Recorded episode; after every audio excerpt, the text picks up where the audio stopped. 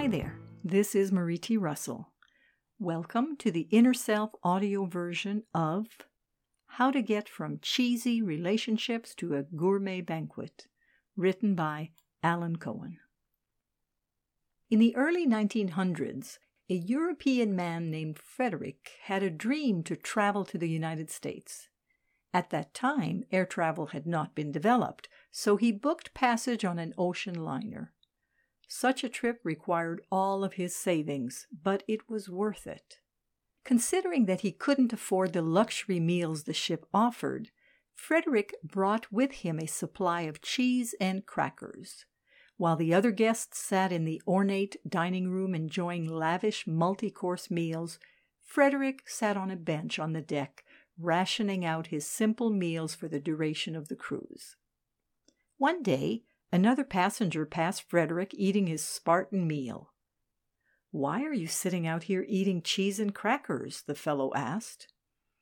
"I can't afford the dining room meals," Frederick answered. The passenger laughed. "Don't you know that the meals are included in the price of the voyage?" Frederick, astonished, put aside his cheese and crackers and entered the lavish dining room he deserved all along. The second half of his voyage proved far more enjoyable than the first. Settling for less? Like Frederick, many of us settle for meager rations in life while we are entitled to enjoy a great banquet. One of the areas we tend to starve ourselves in is relationships. Let's take a look at how we can trade cheese and crackers relationships for a gourmet feast.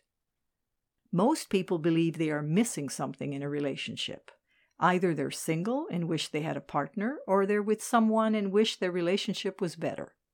It's a rare person who says, "I'm completely satisfied with my relationship status."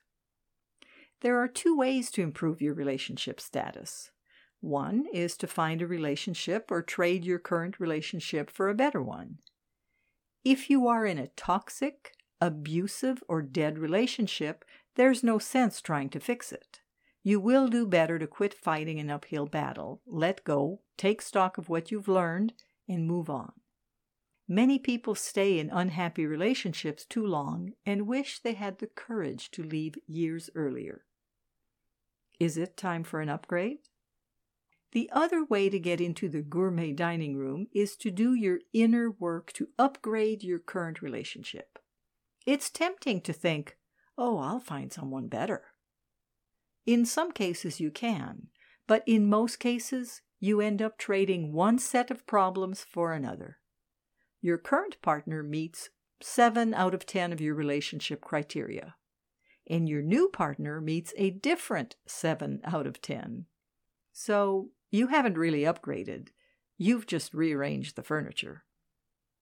The biggest mistake people in cheese and cracker relationships make is to think, "If I can just get my partner to change, I will be happy." Yet, changing another person's behavior in order for you to feel better is never a worthy or practical goal. If you've tried to change your partner, you know this doesn't work.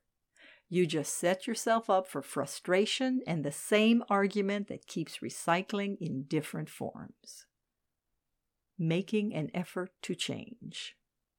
If, however, you're willing to do your inner homework and make an effort to change your attitude about your relationship, you can make real progress.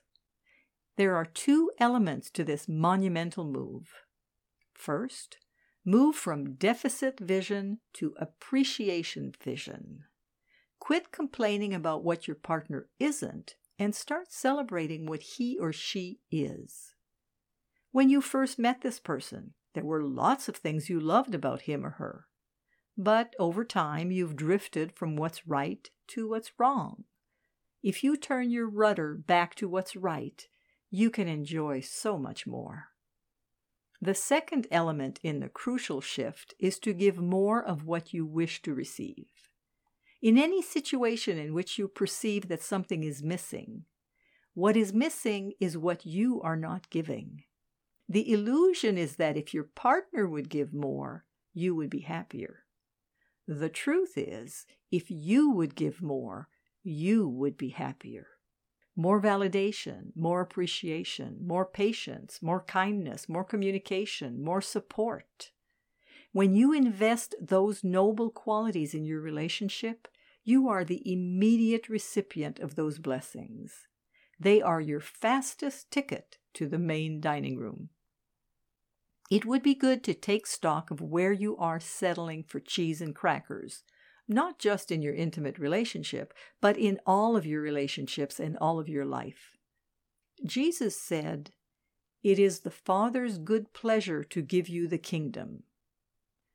The purpose of your spiritual journey is to discover that you deserve the great banquet and claim it.